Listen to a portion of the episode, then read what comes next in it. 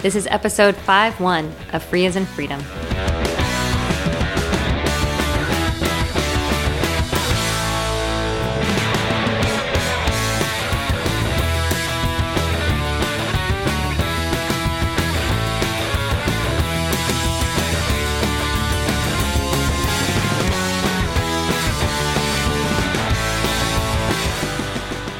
Hi, I'm Karen Sandler.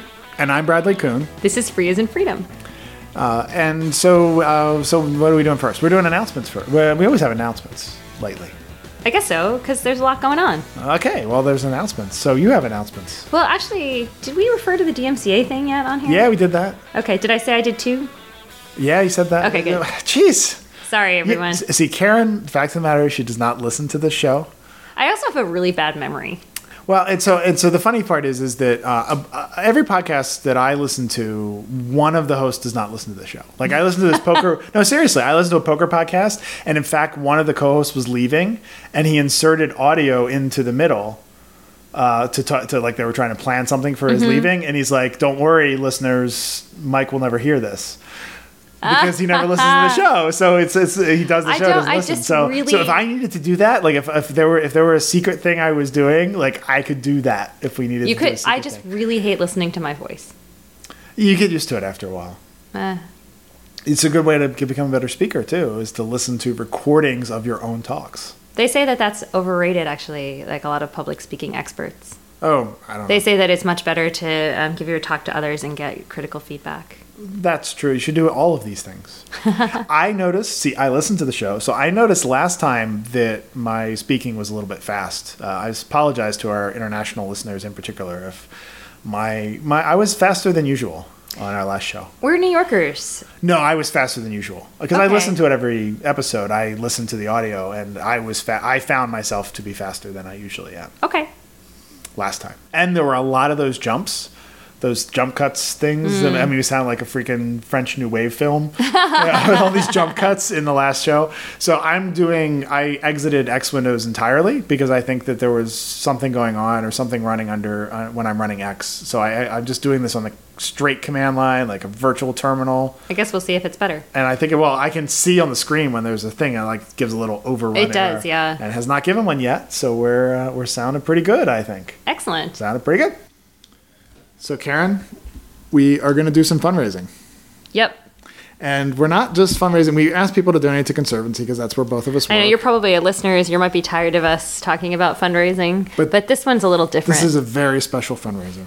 Very special. And the reason it's special is because a long time ago, Karen and I used to do a different uh, uh, Oggcast. Uh, It was pretty much the same Oggcast. no, it wasn't. It was. It just but- had a different title. It had a different and was title, hosted in a different a- it place. had- it but had the a- content and the style was exactly the same.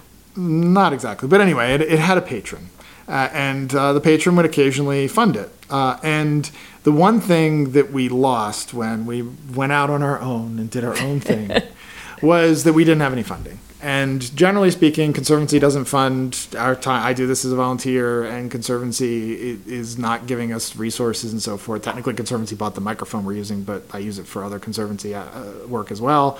But generally speaking, Conservancy doesn't usually fund anything with regard to this. But we No. realized, uh, Although we- it's hard to it's hard to make it not somewhat. I mean, uh, it's somewhat of a now that we both conservancy oggcast since we both are work for conservancy. These days, we both It work in. Conservancy. Yeah. You used to work at Gnome, but now you work at Conservancy. So we both work for Conservancy. And so it, it is a Conservancy activity. Um, but we, we, we, but we gen- haven't we haven't used any conservancy resources for it. But we would like to do that. And what we want to do Yeah. is we want to launch a special fundraiser through Conservancy. And so you can don- your donations will be donations to Conservancy. Um, but uh, you know, Conservancy is all about this doing earmarks for donations, and we, we'll take donations for specific purposes. And the specific purpose we want to raise money for is we want to send Dan Lynch, our intrepid producer who does all the editing work for all our shows and has been doing it for years and years, to a free software conference of his choice to uh, to attend, of course, and be participant in the in the conference uh, in the usual free software volunteer way, but also to be able to record interviews and do other sorts of things at the conference uh, for for both this show and, and other the other podcasts. Have a show. I'm pretty confident without Dan. Yeah, and this and this show has done so much work to educate people about the issues the Conservancy works on, and um, and Linux Outlaws, uh, which is Dan's uh, other show with with Fab, has done a lot of work, um, and uh, and and so it's and and the thing is, is that Dan Dan has not been able to travel to a free software conference in a long time, other than the one he helps organize in the UK, uh, the OggCamp that he helps organize every year. But as far as going to one somewhere else in Europe or the States, it's been a long time since he's been able to do that. And so uh, we thought about surprising him. Uh, in the end, we had this problem. of I would have had to do the editing to surprise him with this. Like Nobody wants that. Yeah, so I would, well, I could have done it. I could have. I know how to insert stuff with Audacity and stuff. So I could have inserted the final outcome and added a little piece that Dan wouldn't hear. In fact, a poker podcast I listened to recently did that, where the one of the co-hosts was leaving, and then the the guy, of course, it wasn't the producer, so they were able to edit it in. Right, right. Um, so uh, so Dan's Dan knows this is happening because he found out when we sent him this audio. Um, but we really like people. There's going to be a URL uh, in the show notes uh, that you can donate. Um, I haven't figured exactly where I'm going to put it on the website yet, um, but uh, it'll be on Conservancy's website and a link in the show notes. And we'd like you to go there uh, to faif.us, and there'll be a big uh, donate button on the main page for funding this. And uh, anything beyond Dan's travel expenses, of course, he'll have to follow Conservancy's travel policy because it'll be funded by Conservancy's travel. And anything we raise beyond that, of course, will go to just support Conservancy generally. Uh, Yeah. but uh, but we do we, we hope we can raise. We figure we probably have to raise about. About twenty five hundred, I think. I think is so. Probably, especially if he wants to go to our conference in the U.S. because he's coming from the UK, and if it ends up being a flight in the summer, the summer flights are usually The like stuff adds up. It gets it's, very it's like fourteen hundred bucks to go f- across the Yeah, Atlantic. and then hotels are expensive. And So we want to yeah. fund basically just flight, hotel, and we'll link to Conservancy's travel policy, so you'll know what he'll be allowed to do because he'll be allowed to do what's in the Conservancy's travel policy. And so we, we, we just want to do this for Dan because uh, it's it's an opportunity, uh, really that he hasn't had in a long time, and, and he should be rewarded something for for doing this. He's done this as a volunteer for so long. for so I mean so many hours. So help us donate to thank Dan. So I the announcements. I think I'm trying to struggle to think about what the announcement is. Well, that so we do you want gonna make. talk about the thing? See, the thing is something I'm not making an announcement about, That's true. right? And Well, there so was a thing that happened. There's a thing that happened. It was a thing, and we did some stuff. Uh, well, are you, are you allowed to talk about it any more than that? Yeah, well, so well, so what I can say is that um, is that you you listeners may have heard that there was a situation with a company called Groupon that they published a uh, or that they launched a product with uh, the name Gnome spelled G N O M E, and um, I can certainly recap what has been in the public already. Which is simply that, and the, the statement that the GNOME Foundation made on its website. And I have to be a little bit coy about it because while I'm I am on GNOME's board of directors and I'm also pro bono counsel to GNOME. And so I have certain obligations and also it's a matter that's in discussion and that's in negotiation. And so you don't want to um, basically you don't want to jump the gun. You don't want to say Uh, Well, then, anything. if that's the case, then I'll just explain it because I'm none of those things, um, and I can say anything I want about this Okay, situation. well I, we can both recap what's been in the public. Well, I, I'll do it that way. You don't have to walk the line uh, because I have no lines I have to walk. I'm, I'm a member of the GNOME Foundation, but I'm otherwise not involved uh, with GNOME. So it's pretty easy for me to say that basically what happened was is uh, the Groupon people were completely disingenuous. They named their product. They claimed publicly that they had not. Um, they, they just didn't know that the GNOME project existed and that it had a trademark, which I, I said in my blog that, that, that I've done trademark work with member projects of Conservancy, and I even search the trademark database. Even though our counsel obviously does when they're doing the trademark filings, it is so easy to search the trademark database. Their search engine isn't great, but it's really straightforward, and you can just type in a word and it tells you what the live trademarks are for it. And so the idea that no one at Groupon ever did that, ever, on GNOME, even though they were launching a major product based, uh, a major uh, cashier point of sale system product that looks like a desktop machine um, uh, that had that name. It's it's pretty ludicrous to think that they actually never knew, uh, and that's what they said.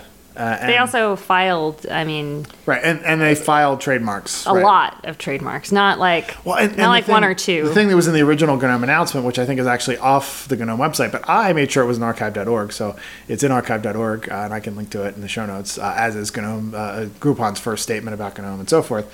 Um, and that's I'll put that on the show notes along with the blog post I wrote about this. They, they, they basically um, they they refused to change the name, and GNOME Foundation had to go public uh, to convince them to change the name and stop taking GNOME's name from it. Well, actually, it was a fundraising campaign to raise the legal fees that it would, would be necessary in order to um, fight or you know file fight with the trademark office, the um, file basically oppositions to the marks, uh, and it was just basically the amounts that were um, quoted by um, by GNOME's counsel, and um, you know the the the whole thing was that basically. Um, December 3rd was a deadline that the GNOME Foundation was operating against because uh, that was a, a, deadline to file oppositions. And so while um, GNOME wasn't getting any traction, so this is where I have to be really careful. It wasn't getting any traction with Groupon. Um, they went ahead, and I, this I this I actually said in a tweet. So yeah. That uh, that they went ahead and filed ten more marks without even notifying the GNOME Foundation. But that and that was during, according to the GNOME Foundation statement, uh, that was during the time when the GNOME Foundation was negotiating with them to try and resolve the situation, or attempting to. Yeah, and I think I think that that's uh, that's really it's it shows it shows how kind of sneaky these companies can be. Uh, and I said in my blog so, post about uh, yeah. So Bradley wrote a, a, blog post about it, and I guess I, I don't want to get too in depth in this. I'm hoping that we can have a full on show okay. um, pretty soon about, about this. Um, the what I can say also is that as where it stands now is within about a day.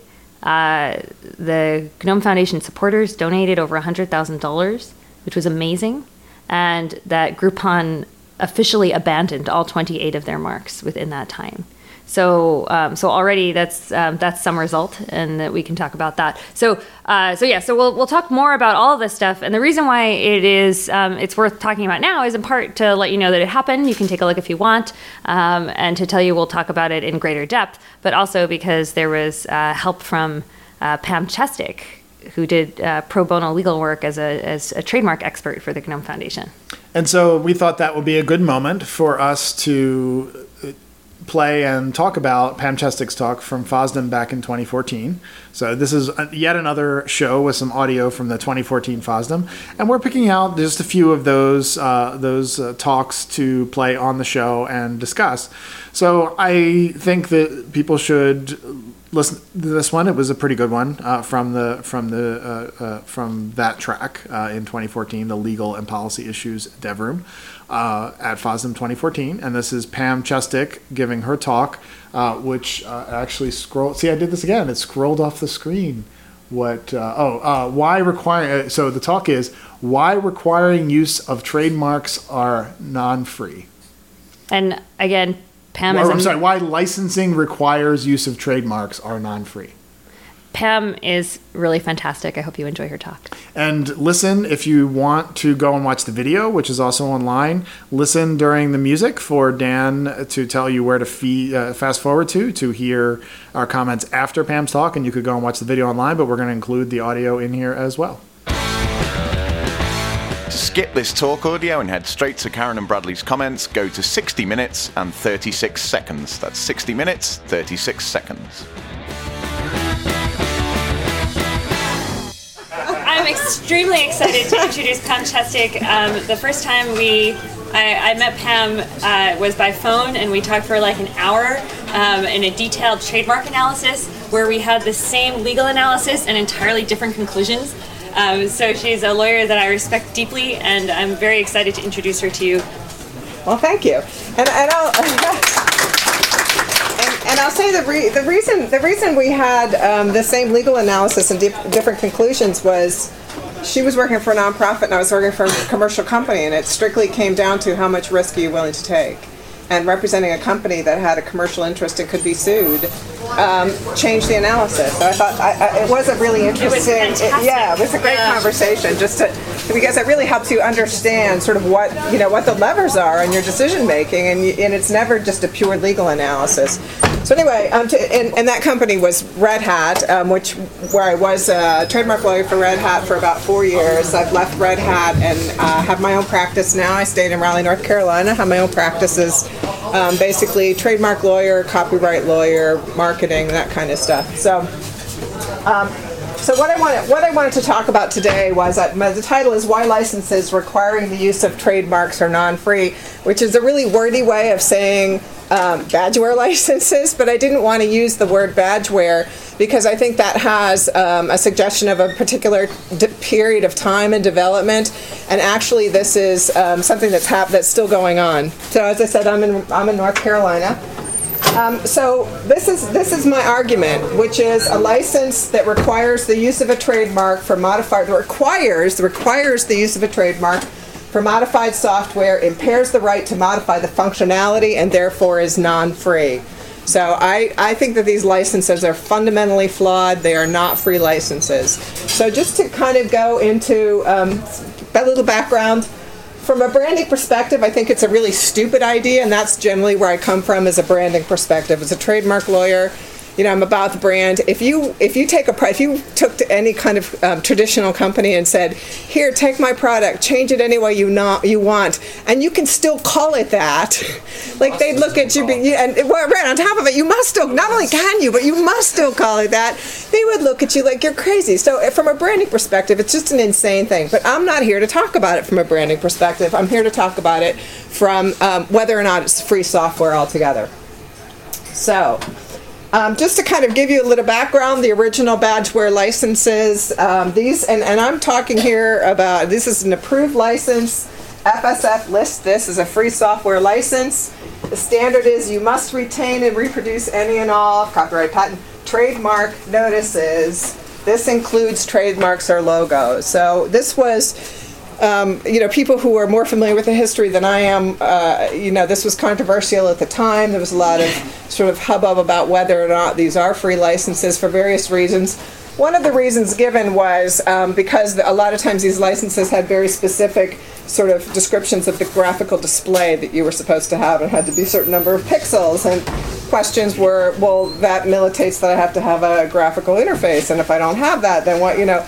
And so, um, so these licenses have tried to address those other problems that arose, but but as far as I'm concerned, that hasn't solved the fundamental problem. So this is one, the Zimbra public license, now version 1.4. Uh, FSF said version 1.3 was a free license. But they haven't said 1.4 is? I, I couldn't find it on the list. I just assume it was a matter of administrative bookkeeping that either nobody asked or just wasn't updated. So I didn't consider it to be um, a disagreement with one. This language is in both. It's the same language in both, um, but it's but I, for 1.4. Then, uh, so then we have the Common Public Attribution License, which was this effort to solve this badgeware problem, was to come up with this license. Um, this was approved both by the OSI and, as, and is listed by the Free Software Foundation as a free software license. Again, a requirement for a prominent display of the original developer's attribution information as defined below must occur. And then this is this is the the the nib of the the nub of the problem. Um, the attribution information, the part that I've cut out, does include you know name of the author, some other stuff. But one of the lines is graphic image as provided in the covered code, if any, i.e., a logo. Um, so this again approved approved license. So these are all several years old, but it's still coming up. Um, just you know, a few weeks ago on the OSI list, OSI license list, there was uh, there was discussion of the Beanbooks public license, where again this um, this badgeware provision appeared. This license had other problems that I think that got it rejected, but Yeah, it was ne- it never actually submitted, and Fontana and I convinced them to stop calling it an open source license. We had to call it that. So. could work. But anyway, but but but point point being point being that this is still and and um uh, I had a conversation uh, with Mateus yesterday at lunch, and I had personal experience. Um, the desire to have this is still runs very deep. People want this in their licenses. So even though it may feel like it's old news, it's not. It's still happening. So it's still being requested. Um, FSF accommodation, and, and I leave, I, I will stand corrected for those who know better than me, who, who feel that I, if I feel I've misrepresenting anything I've said here. So under the GPL v3, uh, again, as part of the sort of this, how do we co- accommodate this? GPL v3, as Richard mentioned in his last talk, um, the additional terms provision in GPL v3 has, uh, you can supplement the terms of the license requiring preservation of specified reasonable um, legal notices or author attributions or um, capital A, capital L, capital uh, and appropriate legal notices, which are defined as copyright notice, no war, uh, statement that there's no warranty, um, licensees may convey a work under this license, and how to view a copy of the license. So, let me just um, go back and point out two things here. What I kind of call that here, um, they're, they're characterizing this as attribution information, and that and that's the term that's also used um, in the GPL v3, right? Is author attribution. That's a very important, very important concept um, that I wanted to that I wanted to highlight. It, we'll get to that in just a second. So, so what it's come to. Um, so GPL v3 had this, this, these additional, was it additional terms? Is that what it's called? Additional terms. Um, there's, there's, um, there's a provider. I don't know, NOP Commerce, NOP Commerce. I don't know. Who, who, if you go to their website, they say that their product is licensed under um, GPL v3 with these additional terms. The additional terms are all derivative works and copies of derivative works of the covered code and executable in source code form must include on each user interface screen the powered by NOP Commerce text must be visible, must appear in each screen, and must be in the same position in each case. So that's a pretty, I, I, Richard, I, I know that Richard's personal feeling is that is so far beyond what was intended by these by these additional terms, but nevertheless, the the GPL v3 kind of opened the door on it. Um, well, and, and I, I will say, I don't think this is an open source license. I think it's deceptive to the extent they claim it is. I don't think it's GPL v3 at all. And which I think is really exemplified in this next slide because then if you go to their if you go to their webpage, and this I discovered when I was doing this this slide. Have you seen this, Richard? No. Oh my God. so we have the NOP Commerce copyright removal key. Would you like to remove the powered by NOP Commerce link in the bottom of the in the bottom of the footer? Uh, so if, if you don't mind, if you bear with me, I'll read the whole thing because it's such tiny letters. According to the terms of the NOP Commerce license, you may not, capital NOT, remove or hide the powered by NOP Commerce statement that appears at the bottom of each page. It gets better. If you have not purchased a valid copyright notice removal license for NOP Commerce, the copyright notice at the footer uh, at the foot of your store at the, fo- in the at the footer of your store must remain intact, unedited, and clearly visible. Please don't attempt to edit, remove, or hide the copyright notice in any way. It does not give you authorization to remove any copyright notice in the script source files nor any other rights. Copyright is illegal. Copyright infringement is illegal. Please be advised. Calling, calling that a copyright notice is. Well, and so right, thank you, thank you, because that was one of my points. What do we have here? This is a this is powered by NOP Commerce. That is not a copyright notice. So they're characterizing this as a copyright notice. It's a complete fabrication. There's nothing about it that's a copyright notice, right? That is a trademark, if anything, not a copyright, and it's not even. I mean, there are actual legal definitions of what constitutes a valid copyright notice, right? And we're, we'll get to that in a slide or two. Yeah, we're getting to that. So uh, yeah, so th- so this was kind of like you know once you open the door an inch, you know people push it open a mile wide. So so we can so we can sit here and laugh at it, and I think we would all agree that there is nothing there is nothing um, free about what they're trying to do here. But nevertheless, they they kind of took the GPL v3 and leveraged it. Uh, but this was, you know, clear, clear sign of their intention, right? This is not. Anyway, I could go on about it. So, um, so how did we get here? Um, this is this is kind of my theory is that, that there's and and Richard, poor Richard, I'm sorry, um, but it's in writing, so I, I, I felt like it was appropriate to cite it. Um, it's it's a false premise to to say that a trademark is an attribution, and that was kind of the sales pitch. And this is this is from Oh, Richard's yes. mouth. Says I recall that RMS was convinced that an indicator of origin logo was logically equivalent to an author attribution. Um, and the FSF was convinced that powered by corporate logo could itself be a reasonable author attribution. So that was that was kind of how we got. And I don't know, Richard, if you want to just for a little- share. little Lucky I didn't see those posts, Richard. with, with a little history. Um, Yeah, it, please it was do. the famous Silicon Valley lawyer Mark Radcliffe who convinced uh, the FSF lawyers that this was. You know, he had a lot of good, well, what we thought were good arguments. He was also representing So he companies convinced that. you. That, That's that what you're saying. So wait, are you passing the buck to someone who's not in the room? But that was part of the negotiation. why do you have that What you hunted wrote look there in is your not the eyes? conclusion. the conclusion is what the text of the GPL says, which is not that. It- it- well, that's I think that's a very right. And That's a very why, good point. That's why you're misquoting RMS there. And, and we will, um, we're, I will get to that too, that there is a disconnect here between what is being said here and what the GPL we ended we up just saying. Fontana was No, no, wrong. no, no. That's- This is what RMS said. Yeah. Um, and was there? And I just and I couldn't find it, but you also just fairly recently you fairly recently sent an email where was it the Sugar CRM license? Who was it that actually was talking to FSF and kind Mark, of got his Mark Radcliffe and um, what, uh, was it Larry Sugar- Augustin. Which license was it? That do you recall which license it was? Was it Sugar CRM or? Yeah, so they originally had their own badgeware license, and then when GPLv3 came out, they had negotiated with the FSF to allow that, that kind of limited attribution stuff in. And so they, s- they were the first actual commercial software to, um, to use GPLv3. They- And they now use AGPLv3. So, so that actually, uh, so Bradley raised a good point, which is, you know, the language that's in the GPLv3 that I showed you on an earlier slide says nothing about logos. It says nothing about. It says it says specifically legal notices and author attributions, The- right? The reason I'm Doesn't- getting, I'm getting so upset is because we're recording here from Richard is is recollection of a negotiation that he's retelling, and it's not necessarily what the final conclusion was. That's that's the issue. The final conclusion is what's in the license, and that's- so yeah. That's No, no, no, no, it's what- not what- what- technically incorrect because it says it's the logically logical equivalent. Right. That doesn't mean it's the legal equivalent. right. Yeah. Right. No, no, so, Yeah. so, Right. so the FSF, the FSF approved of Sugar CRM's use of GPLv3, which included, it wasn't as extreme as some of those, the later examples of the Zimbra license or whatever it was, um, but it, it was, Sugar CRM, um, said that you had to put, you, you know, you had to uh, Powered not by Sugar remove CRM. by Sugar CRM. Yeah. So, so the FSF was convinced that sugar, powered by Sugar CRM was a legitimate form of author attribution for purposes of that. Yeah, a- and that's again. Th- so that's the point. Is that that's why I was asking about uh,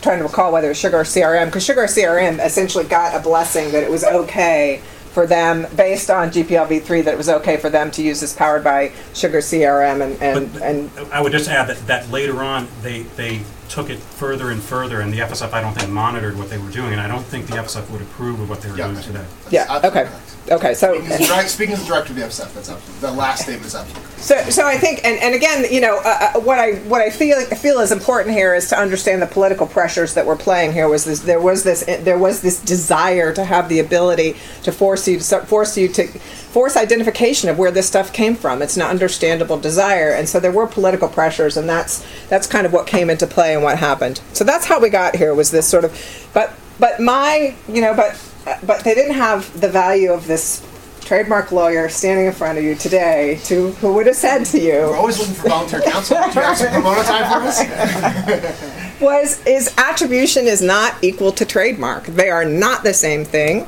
um, so we'll look at a couple definitions. Attribution this is out of a law dictionary so, uh, if you go to a regular dictionary it's fairly close.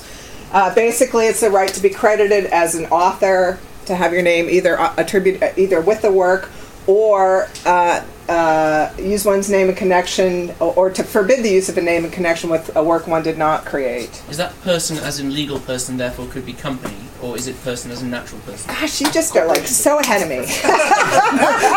no, uh, and, and I'm glad you asked that question, and maybe you can help me answer that question. So, uh, what, and, and I will get to that second. The first point I want to make, so I don't lose track, was um, again, author, author. The attribution right is for the author, which is not necessarily the copyright owner. So again, just to break it out a little more, you know, if you work for a corporation, you may be the author. You wrote the code, but your corporation is the co- in the U.S. Your corporation, your employer is the copyright owner. So your employer's name would go in the um, copyright notice, but you were the author, and you and, and so to the extent there's attribution, is you personally who had that. I, I was on Wikipedia this morning looking to see what I, I don't believe corporations, as a general rule, have a right of attribution. So the attribution is one of um, is a moral right, which is kind of a third category or uh, an, an additional category of trademark. We have copyright, and then moral rights are kind of a separate separate and apart from copyright more or less robust in different com- in different companies, not at all robust in the United States, very robust in France. Which brings me to I'm not sure. I tried to figure out this morning, like in the United States, absolutely not. There would be no moral right because we barely recognize moral rights at all. So in the United States, absolutely no moral rights for a corporation. I don't know about other countries. I don't know whether you've run into countries where they have where companies themselves have have attribution rights. Anybody have uh, opinions? Oh, good. if, you're, if you're just thinking about it from a logical perspective, which is not always the legal way Yes. to do it, but um, if, if a person has a right to be credited as a work's author, that accrues to them as goodwill and personal reputation. yes. Um, one would have thought there was a reasonable argument that that can only accrue to. Well, and I, and I and I think that that's the reasonable argument that worked with you know with FSF, FSF. But but let me get to my next slide. So so attribution, you know, to be credited uh, with as your as an author as attribution. Sorry, can I just one remark from European point of view? Yes, please. But in European attribution right, in European continental law, I think it's uh, droit moral, Mm-hmm. really personal right, and you, you can refuse it. Correct, but the question is, yeah, the question is, uh, Comment, oh yeah. Um, so the point was in the in European law, the droit moral, forgive my my pronunciation, um, is one that you cannot um, rid yourself of. Yes. Uh, in some countries, you can waive it, agree not to enforce it, but but it's personal and attaches to you personally. So I, again, I'm not sure about the the corporate. Yeah. Um, also to your point about authorship, uh, uh, it's reasonably well recommended that work for hire. Yeah. cases, uh, the authorship transfers immediately to the, the company doing work for hire, so you don't authorship on work for hire. No, that's that's correct in terms of copyright ownership. I'm saying that. I'm sure. Um, the point was is that when you work for hire, your authorship it actually actually doesn't transfer. It is that the corporation is the owner of the copyright from the inception, not the individual. The But also. well, but what I'm I'm not sure that that's not true. I'm not sure that that's true of the moral rights, which is what I'm talking about. Yeah, and I'm that I'm really talking about attribution here as the moral right, the moral right of attribution. Um, so, so this is what we, the, the, the moral right of attribution, which is really what we're talking about here, is that you're the you get credit for having created the work. Um, a trademark. These are the trademark functions. This is identified. Um, this is U.S. law is identified. These are the roles of trademark. An indication of origin, and I put an asterisk here because origin is very clear under U.S. law. When we say origin, we're talking about the manufacturer, not the author. Um, origin does not mean authorship under U.S. law. Um, it's a guarantee of constancy of the quality. That's kind of one that we're all we all talk about that one as as like we, we understand we understand both of those. Uh, medium of advertisement. This, of course, is what the company who wants the badgeware provision is after. That's what that's the role that they're looking for is advertisement. Um, if you go to Europe, Europe has found even more functions of a trademark. Um, in addition, they have as a communicative c- communicative tool and as an investment. But nevertheless, if you look at these, these are very different from that moral right of attribution. These are very different from being credited as an author. There's no overlap here. So to say that that there's that, that these are I think that to make the case that these are similar overstates the case a great deal. They have very different functions.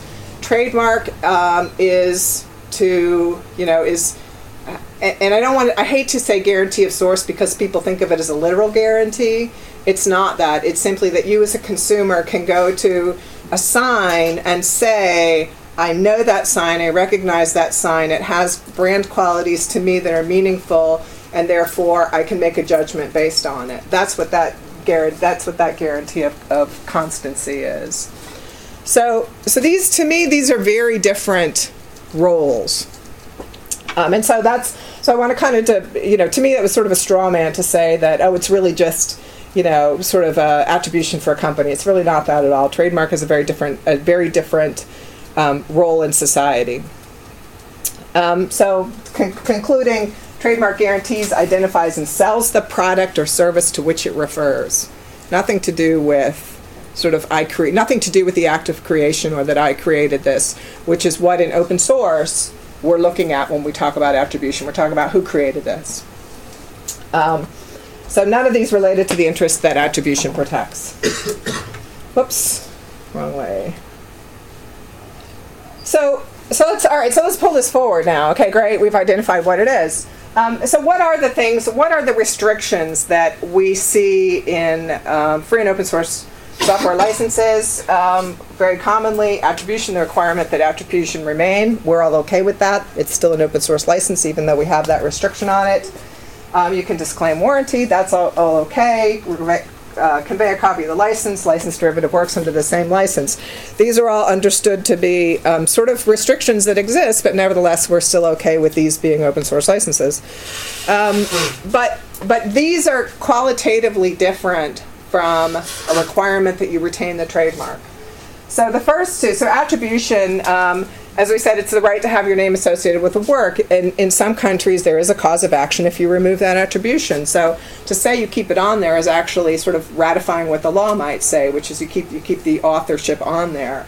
Um, allowing the author to avoid liability by disclaiming warranty, well, you know, give the author a break. They, they just you know, they wrote some free software, so that seems very fair and reasonable. So it's it's or it's a, it's a way for the author to disclaim legal responsibility um, in a way that we that we think is fair. Or the other ones are to protect the license scheme itself, to protect the ecosystem itself.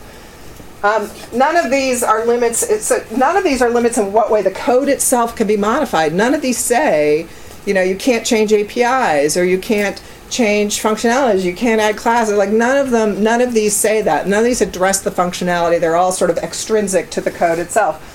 With an asterisk, the GPL um, v3 and earlier versions of it, there is a requirement that legal notices have to be displayed. But the legal notices, remember, are still the attribution of the warranty, so they're kind of consistent with this. Um, so, so what? Um, so we'll go back to the kind of the GPL v3. What we we can retain legal notices. Um, a trademark is not by any stretch a legal notice, and this is what Jerv was alluding to. A legal notice in the context of a trademark would be, for example, registered in U.S. Patent and Trademark Office. that's a legal notice. That actually that's in the, that's in the statute. So to say, you know, powered by NOP Commerce or powered by Sugar CRM, those are not legal notices. Do any lawyers disagree with me on that? That those are legal notices? No. Okay. Good. Um, second, second, I think that's important here. It's not illegal to take off a trademark. There's no cause of action for taking a trademark off of a product and reselling that product. So you don't get in trouble for taking the trademark off. So, as in the case of our attribution, where you might get in trouble if you remove that authorship, that's not happening. So, we're not sort of restating a legal obligation by saying you have to leave the trademark on there. That's not that's not what's going on here either. Um, so, but and this is the this is the money shot here. Um, so. So by, by saying that a trademark may be retained for modified software, you're forcing someone who is modifying that software to choose between two, two conditions or comply with both of them. They, if they modify the software, they're going to subvert the guarantee function of trademark. Remember, we said that it's sort of this assurance of consistency, assurance of, of that what I got the last time is going to be the same thing I got this time. So if you modify the software but keep the same name on it, you have de- you've deceived consumers, and fundamentally, that's what trademark law is supposed to be about: is not deceiving consumers.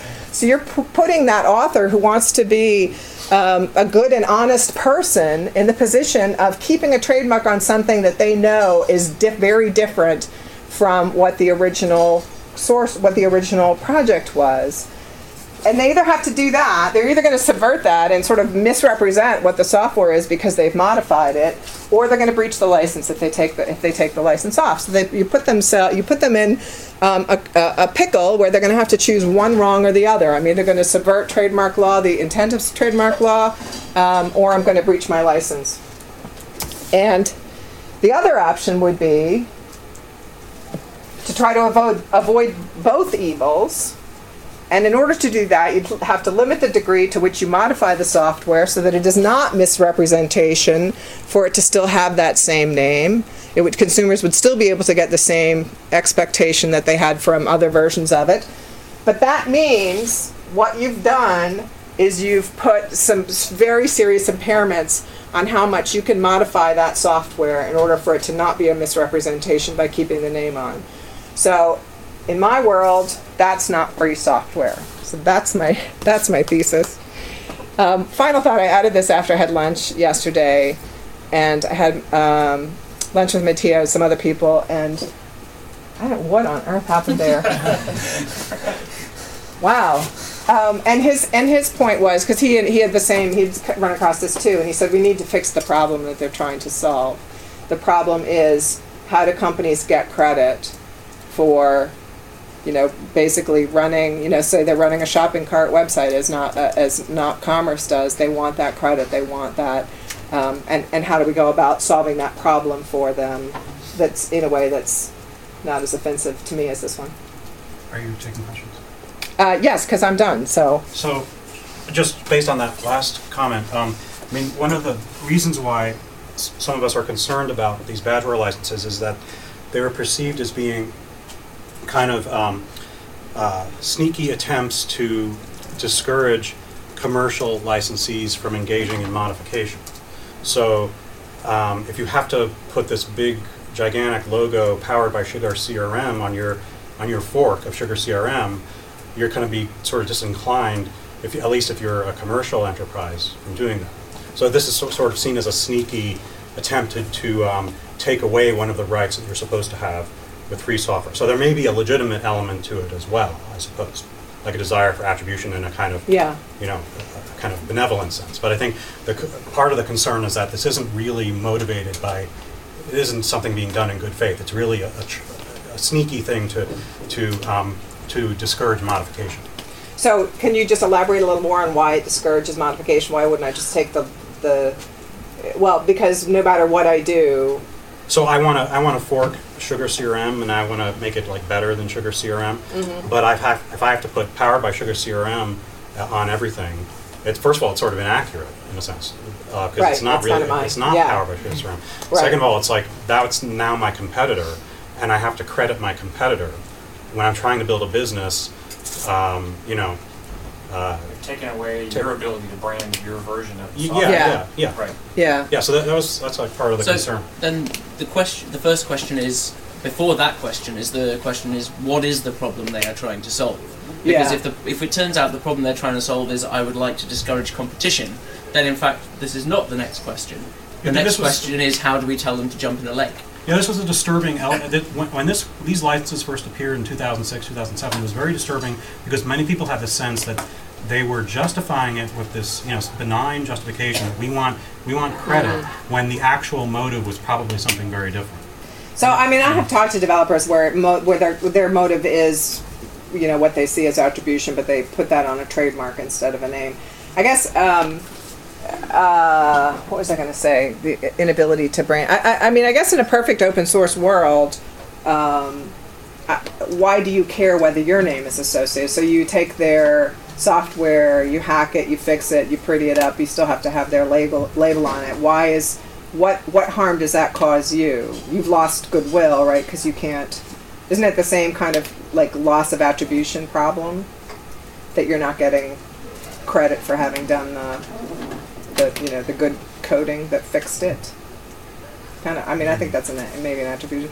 I I, I But visual logos are. I mean, individual developers aren't going to have individual logos, right? I Yeah. mean, they might a, a community well, so, yeah, community projects do very small projects. what, I don't, I don't know of any community project that's, that's had a license, that's made use of, it's always commercial entities that make use of it. It's never a project saying, hey, we're a community project, we'll use GPLv3 and we'll take advantage of this, this um, attribution requirement. We'll say, anyone can use our code and modify it, but they have to preserve, you know, powered by community, like Civi CRM, you know, you know, preserve our community logo. No, I've never seen any example that. It's always commercial entities. Yeah.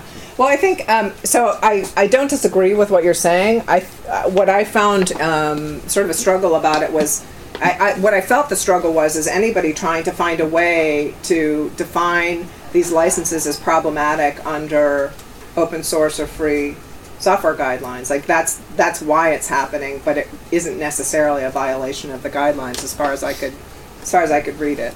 Yeah.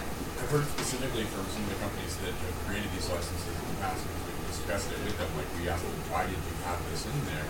Uh, and in almost all of the cases, the answer that we got when they were being honest was, we're very afraid that someone is going to take the code that we have spent a large sum of money basically writing from scratch, replace our mark with their mark, and then go into industry selling our work at zero dollars. All the money we spent will be lost because somebody else will be a more effective marketer or salespeople because they won't have to spend the technical money. They will spend their money on marketing and sales that we don't have because we're spending all of that to build the software. And that's the fear that seems to be Yeah. driving a lot of these licenses. Yeah, I, worry, I, I, I, saw, I thought I saw someone who wanted to retort that. Did you want to retort that, or you just? I mean, my retort to that would be, wh- why you why do you have open source? Yeah, why- Yeah, why why why you have open source software, right? Yeah. Yeah. Well, and I think that's I think that's kind of Richard's point is, and what I one of the reasons I really like working in trademarks and open source is it really is a lot of people try to use it as a backdoor way to get back, just like the NOP. The NOP, you know, copyright infringement is illegal. You know, you know, it's just it's um, to try to backdoor a way to grab back what they granted away in the copyright licenses. Yeah. Well, the fear, I think it should be more that people will take our code and introduce bugs and release it, and it will be powered by us. I thought that too, but it wasn't. It was very much someone's going to going to be a competitor for us overnight at a zero cost. Well, and, and this is wh- and this is what Stefano was, was saying earlier was it's very hard to convince people that something bad will happen with it that you won't want to be associated with. But that's what you have to. That's the argument you have to make. But when you talk to these companies, like they don't, they're not. And the other, I've talked to someone about this, and they said, well, you know, kind of our stuff is so baked that we don't, we don't, we're not worried about bugs. So I would go back to a statement that Bradley made in his presentation earlier, where he talked about companies co-opting environmental movements so they could say they're green, but they're really Yeah. not. That's probably the reason these companies have chosen an open source license when they really don't want to give their Right. software away. They can say, "We're open source. Look how cool we are. We're open source." No, we're actually not really open. yeah, yeah, So sure. Um,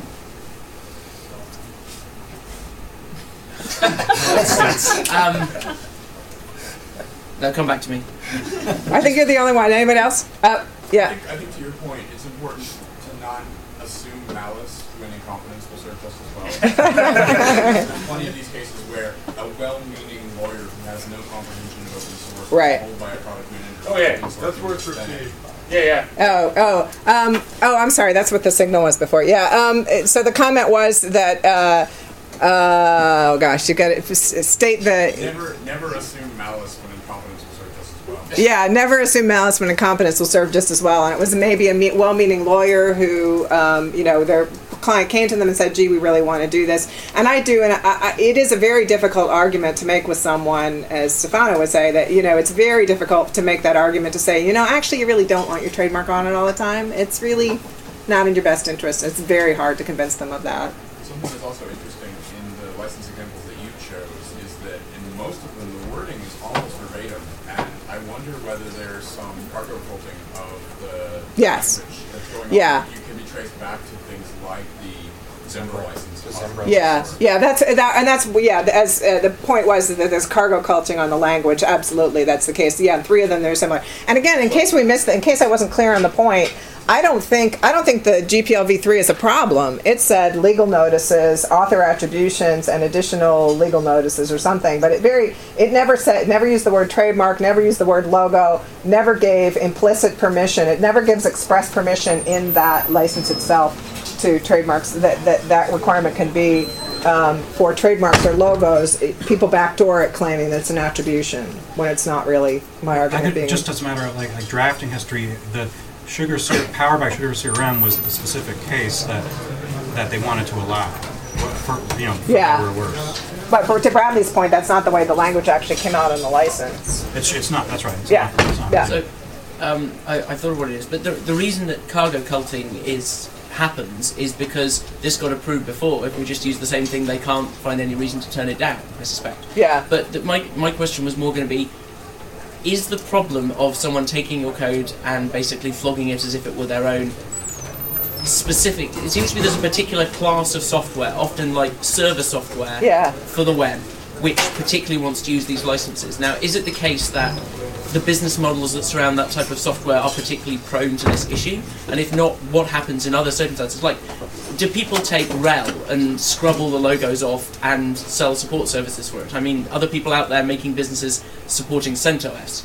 If there are, then you know, RHEL is still a billion dollar company. Is it just because they're known to have all the expertise? Um, I mean, you know, how do we how do we argue with people and say, look, this isn't a problem in other areas of software. Why should it be a problem for you? Uh, it's a good question. I'll try to answer it. It's, it's, it's a weird place to point out RHEL because RHEL being a very well established product and a very well established company such that if you know Red Hat all the support went away to some other equal competitor, Red Hat would be able to get by for, for a while before going saying that Red Hat would go under completely for video stream purposes. Uh, but uh, in these cases, you look at Sugar CRM, you look at these other small things, you look at Timber Free, the Yahoo buyout, they're reasonably small startup companies. Almost all of these companies are startups. They're not financially solvent. And so they have uh, arguably fears that uh, a strong competitor picking up their code and stripping the logos off of it and selling source in a way, somebody who's better established than they are could put them out of business. And so there's a fear that, you know, we're taking all these risks already by going with this open source software, that this sort of action can be seen as litigation risk for them. And arguably, you know, you can rebut that by saying, well, you need to understand what it means to be involved in open source and how you profit and how that risk is handled.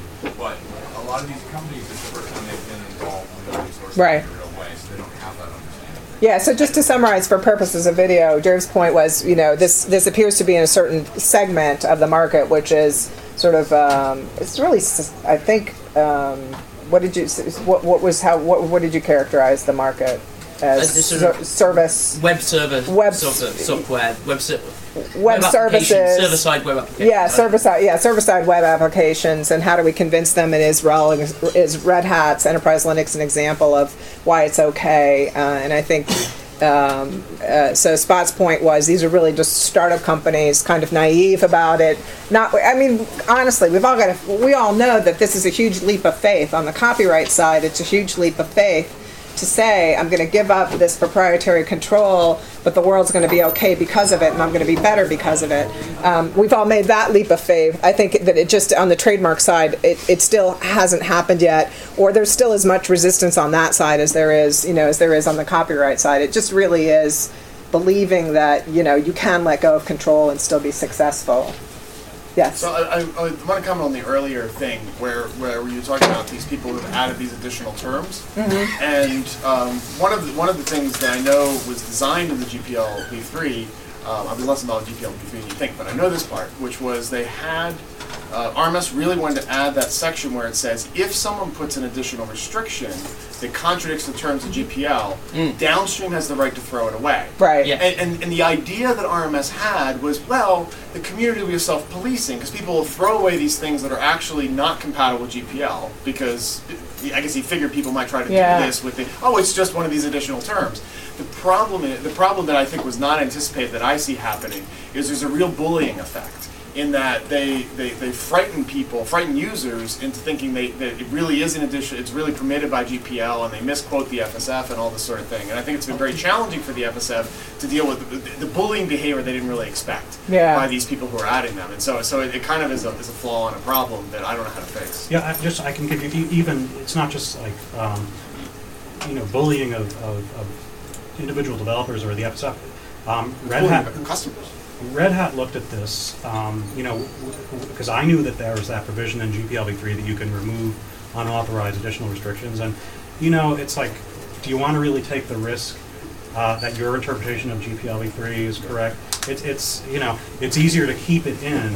In one case, what we did was we kept it in and we had a, a notice saying, we think this is illegitimate, but we're keeping it in anyway just for informational purposes. And not to pre-announce, but I floated the idea with FSF, this general discussion, that maybe FSF should start publishing thrown away ver- like versions where we, where FSF Yeah. determines that's not valid. We'll we'll take the hit of the risk, and then you can be downstream from FSF. So the, pro- Yeah, the problem, necessarily the problem, I, the problem I have, the problem I have is this language about attribution, about author attribution that was misinterpreted. That was my point about the misin- about the, about the misinterpretation and analogizing Right, yeah, yeah. that to a trademark. So that you have specific language in there that says, oh, and by the way, we don't consider these to be problematic additional restrictions. One of them being author attribution. Oh, this powered by is equivalent to author attribution. That's the part that I want to break to say, oh, it's not. No, it's I, I very agree different. with you, and yeah. I'm, I, I, not what I said. I would love you to do some pro bono work for FSF to help us draft Hey, something that if you want me to go after these guys, I'll go. yeah, the thing is, that those like Sugar CRM, after the FSF stopped looking at them, Sugar CRM went further and further, and they went well beyond what the license authorizes for for um, the legal notices provision. Yeah. So they had, you know, you were required to put the logo in every every user interface screen. That's not in the license. That was not the intention of the license, and you know, Brett Smith could testify to that. Well, and actually, if you notice on the NOP Commerce, it was that was just text. There was no logo on there. That was just text powered and by, maybe, and that was they the picked text to try and avoid Right. Exactly. Closer to a legal notice. Yeah, exactly, exactly. They very deliberately made it text instead of a logo mm. to avoid and to avoid these earlier arguments about what if we don't have a GUI, what if we, you know, to, to sort of solve those problems that had already been called out as being non-free. Uh, did you have a Oh, I was just going to say that because I'm cynical, I'm going to bring the malice thing back in. Uh, in Zimbra's case, I would fully expect that the, the time that they were doing that was when there were, um, let's say, at least billions of dollars in VC money in Silicon Valley for any company that was in any way associated with open source. So they had VCs coming in, giving them money, saying, "Oh, cool, you're open source. Wait, how are we gonna make money with this? Ha! Let's do this. Let's do this magic thing in our license that'll make us lots of money." And that, thankfully, has kind of evaporated. just oh, how do we fix this, right? Have either the FSF or the OSI ever unblessed licenses? Well, I, that's a that's a really. I, I was going to point out the difficulty of I that. proposed it for the OSI. Uh, this is before I became an OSI a board member. Um, and actually, so you know, I may propose it again, but but it wasn't really well received. I, I think there's a lot of reluctance to admit that a mistake was made in the past. Oh, so the, the reluctance is not due to the fallout. The reluctance is just due to the principle of admitting that you screwed something up. Yeah, exactly. Not, not on FSF's side. I mean, F- I'm not saying FSF, FSF FSF. feels like it's created precedent, right? I mean, that's it's, it's like this. FSF views itself as the supreme court of software freedom, right? I- I- For better or worse. And it would be like overturning a Supreme Court decision, which you have to do sometimes. But there is a lot of fallout when that happens, and you, you you're, you do it conservatively. Maybe you just need to do it like once for five licenses and never again. If there's like your five kind of oops licenses. And there, and there was, I mean, I mean Fontana hinted at it. He knows the story. There, there was an error once upon a time, long, long ago, uh, and FSF reversed the decision. But nobody. After probably- how long? Um, after a really long time. Really? Yeah. But how, It's how popular was the license? It, it's ancient history, and it was popular. Uh, I'll tell you. I'll tell you privately. I know it's being recorded. okay. oh wait. Oh okay. I, I thought you were raising your hand. Yeah. So given that there is precedent in both the FSF and the OSI for revoking license, albeit rarely. Uh, there isn't an OSI precedent, Richard was saying, actually. There is, uh, Is there? one, but, uh, Okay. it's not, it wasn't revoked, it wasn't revoked. It wasn't revoked, it was retired, and we shall not speak of it again. Well, well, what is anybody using the Common Public Attribution License? Given Uh, Alison's the- the chicken, I Reddit wonder code what is license under that that. was. Reddit. Yeah, Re- Reddit liberated their code under that license. Okay. But uh, the other point is that some of the GPL concerns seem to be arising around the term being misunderstood, and one obvious way in licenses to resolve this define that term, even if it already has an existing law dictionary definition, to reiterate that in the license text to try to minimize that. I know that uh, some of the licenses, like Apache and Mozilla, have basically taken that approach of going through and defining clearly these sorts of terms in the license itself sort of with redundancy 3.1? to say this is what this means, and possibly we should go so far as to say this is what it doesn't mean. So I, I think, um, to me, the GPL v3 with the additional terms is the most problematic, but that has the best language to deal with it because, because you know, Sugar CRM, if they're off of that license, at this point, you can just, anytime someone pops up like this, you can say, whoa, that's not, that's not an acceptable additional, additional term. The, the, the, these, um, the Zimbra license, the ones that have been approved, I think those are more challenging because those are kind of specifically blessed, whereas this other additional term stuff is in a gray area that gives you some latitude to say, no, it's, that's actually not what we meant when we said that. When it's a GPL violation upon itself, really. So. But if they're writing Yeah. in the gray area of the term, definition of the term legal notice, then by defining the term legal notice, to make it Uh, let me. I think they're just exploiting a misunderstanding of it. I don't think there's. Does, does anyone here think that a, that that was a legal notice powered by not by NOP Commerce? Does anybody think that's a legal notice? Well, again, the, uh, a, a, a human who doesn't read legalese might not understand True. what a legal notice is. And maybe where a PM says, hey, that's a legal notice, I, I see it on the Yeah. websites. Yeah, that that whole. I mean, that whole NOP Commerce, you know, copyright removal tool was sort of laughable in its naivete. So yeah, I, I take your point that. I think this is probably one of those cases where they're taking advantage of the naivete of their customers. Oh, good point. Who knows where the naivete is? Their owner, Customers are their never yeah. gonna even really understand any of that, and certainly wouldn't be able to spend enough money to try to get them to do anything about it. Well, and I googled, I googled it, and and apparently people do pay for the copyright mo- removal notice, and you know, Yeah, right, and that's the point. Is that you hinted a lot at it, but didn't really say it. Their goal is for you to never use the open source version. And you, you were hinting at that all Yeah, along, but that's yeah. that's the fact of the matter. Is they don't, they don't actually ever want the open source, so-called open source version used by anybody anywhere. They want people to be caught using it, doing the wrong thing, or just be like, I don't want to deal with this. So how much does it cost again? And they sell. well, I'm not even. proprietary- I don't even know. I, maybe it's bad for me to not know more about them. I don't know whether they have a crippled, uh, if their open source version is crippled, or you know what's going on with it. Yeah, I don't. I don't know anything about them. Do we know how much that costs? The, do we know how much it costs? No, I didn't look that Because far. there might be a good business model in uh, in selling legal opinions. That Legal opinions why you can take off the power by. just have the right cheaper. price point. I- wait, I'm trying to get recruiter to do it for pro bono, and here you're telling her she can go make money. All right, I'll, under, I'll undersell the copyright removal notice by offering legal opinions on why you don't need the copyright removal notice fee. and actually, any other any other questions? True enough. All right, I think we're out of time. Great, thank you very much, everybody.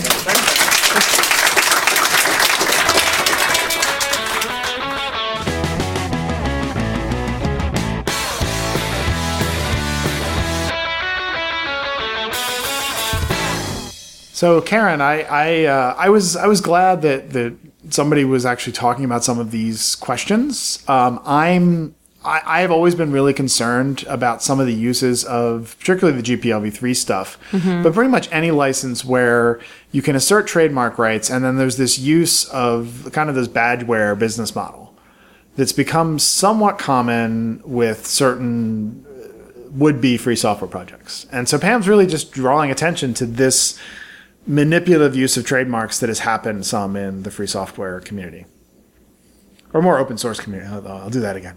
oh, so frustrating. yeah, but uh, but I think I think that uh, we have to draw attention to this. I uh, Pam Pam and our talk, we, which we listened to the year before, just about more generally that projects care about their names. Um, I think is correct as well. So so there's this interesting situation with regard to trademarks, which I think is correct. Uh, so projects actually want to defend the name that they have, but on the other hand, it, when it comes to using this manipulative behavior to throw in a badgeware and then say that you're not allowed to change it, and if you do, if you want to change it, you have to get a proprietary license. That kind of stuff is really disturbing. And what's really interesting is that, as Pam points out, the pricing is really um, uh, is really smart. It's like it, it's so insidious because it's pretty well done. Like it's not so it's it's well, I the mean, right well, number. well done by the from the point of view of the financial. Oh well, it's it's obviously you know manip- manipulative and exploitative and um, and wrong. But if you're gonna do it, that's the way you should do it. like it's just a low enough number. Well, actually, I think the one example she had, I, I actually think that's a that's a that level that that level of anomaly price that level of pricing is anomaly is what I mean. That, Oh. that they that basically most of them it's much higher pricing and they're and they're doing much bigger. they- They're kind of get bigger fish to fry. Like a Sugar CRM scenario, I think is is one where I think Sugar CRM charges a lot more and has the same kind of business model, and then they just don't care about the small ones. Whereas Hmm. that company she was describing kind of wants the little guy to have to pay. And so they built the pricing around something a little guy can just about afford. Right, because they were going for volume. They're going for volume as opposed to big. And and what and, and actually, the, it was good that Pam found this example because it is an opportunity to show how problematic this business model can be. It's it, most of these times this business model is used. The the use the, the person who's getting mistreated is a relatively large company. And so it's difficult to have sympathy for them. Whereas in this case, a small business that just downloaded some software off of SourceForge or wherever it is hosted, right? And then they installed it, they're in a situation where they're much more in a bind because they don't have the resources to switch to a different platform and all that. If they want to, if they want to actually negotiate hard, they just sort of have to pay this, the basically trademark toll that Yeah. comes knocking at their door. Um, it's it's pretty disturbing, and it- and it's akin. I think it's akin to the proprietary relicensing model that I've talked about. This model where you try to catch people doing something that's technically wrong under the license. In this case, I think the abuse of the terms of of GPLv3 are tough. One of the things I wanted to bring up uh, about this, I, I can't actually recall if I brought it up on the day. I think I think I didn't get a chance to. I think I talked to Pam about it, not in the recording. Um, is that be, people don't have, feel they have the power of V3, so GPL V3. So GPL V3 has this great clause in it which says that if you put something on that's an additional restriction, I think I said some. Maybe it's You funny. could- we haven't yeah. listened to this in a while. We all talked about it afterwards. For you can sure. throw it away. The, the the problem that I think is the case is that no one like I would feel confident in doing that. I would say, "Oh, this is an additional restriction on V3. I can ignore it and throw it away in my redistributions and don't have to abide by it because it's a restriction, not an additional requirement." And people have tried to play a lot of games with those permissions versus requirements things in V3. Yes. Originally designed to encourage license compatibility, all good motives why the FSF put them in there, but people have played games around them. And and the FSF, I think, when it drafted, thought, oh, well, we can just tell people if it's an additional restriction, you can throw it away. Right. The problem is, is that then are have- afraid. They're afraid they're going to Yeah. get sued and have to go to a judge to explain that it was an additional restriction, and the judge will have to decide for them whether it was an additional restriction. Yeah, which is why I can't remember if we said it on the day or if we just talked about it afterwards. But I was encouraging Pam or some other lawyer to go ahead and write an opinion letter, yeah. right? I don't Publish think an- she, unfortunately. I don't. Well, did. she's she probably didn't have time, but well, but also it might not be the kind of area she's as interested in. Yeah. I mean, because there's a little bit of like an. While I think it's actually good work to do that, I think there there might be a you know feeling of like ambulance chasing or something like that from doing it. I don't know, but it would be really good work. I mean, it would be a, a service to be able to um, to help people avoid this. Well, certainly, I've advised people on my own accord, just people who email me, to, to do it and uh, to throw away additional restrictions that are clearly restrictions. And the thing is, they have to take my word for it. And I know that the FSF, when people write to licensing at fsf.org to ask about this question, the FSF says the same thing that, oh, yes, we think that's an additional restriction. You, in our view, have right to throw it away. But the FSF, this is the interesting thing about publishing a license like the GPL that other people can use, the FSF isn't a party to the dispute they could be an expert witness as the original license drafter, but the licensor is this entity that's doing the nasty business model. So you're in a bind because if you feel that they're going to sue you for, at that point, copyright infringement, or in the case Pam's putting forward this copyright plus trademark infringement mix, um, you could be in real trouble. Yeah, I mean, I think this is where having a lawyer, like having a written opinion from a lawyer, is helpful because that's a, a real risk management um, approach. Yeah, I, I think I think that what generally happens is people avoid these code bases. I, Yeah. I, I don't mind it so much that people learn to avoid these ones because that's almost a self correction. Uh, economists would like that as a kind of marketing self correction thing. But on the other hand, my concern is that it gives GPLv3 a bad name, in particular because of the badgeware use of GPLv3. Right. Um, and uh, and it was a concern. I, I know it was a concern during V3 drafting to make sure it wasn't a badgeware requirement. But in the end, it's, there's always been this weird thing, and Pam herself has talked about how projects do care about trademarks, and and just to bring it back to conservancy, since Karen and I both work there, we we really use the Debian standard in our drafting of trademark licenses. We we don't want any of our member projects to draft a license that Debian would end up having a fight like they had with Mozilla over the trademark. So we try to draft policies that we think actually DFSG uh, theorists would find acceptable because that seems to be the, the the the gold standard with regard to trademark interaction with free software. Right. Because basically Debian's the most strict, and if you please Debian, you've probably pleased everybody else as far as what you're allowed to do with the trademarks.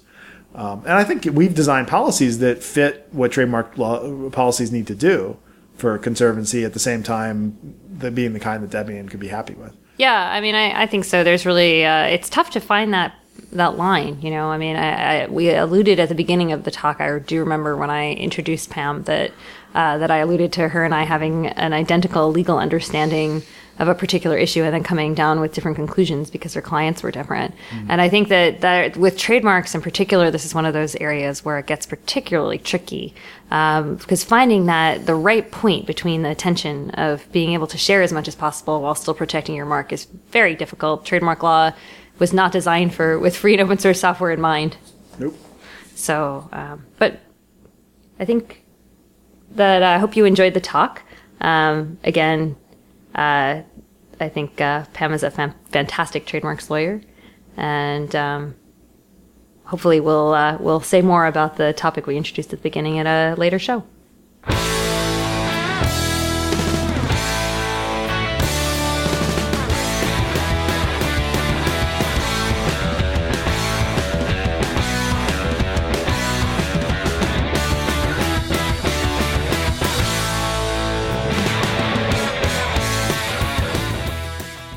Freedom is produced by Dan Lynch of Pod Factory and can be found at podfactory.org.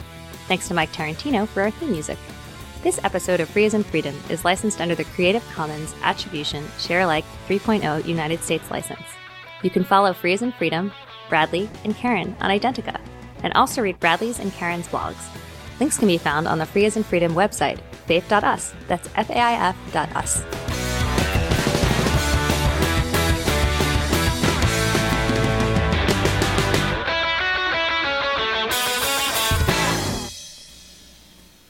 Hi, this is Karen.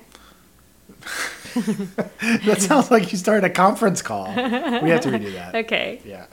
Like, Don't save it for the funny part.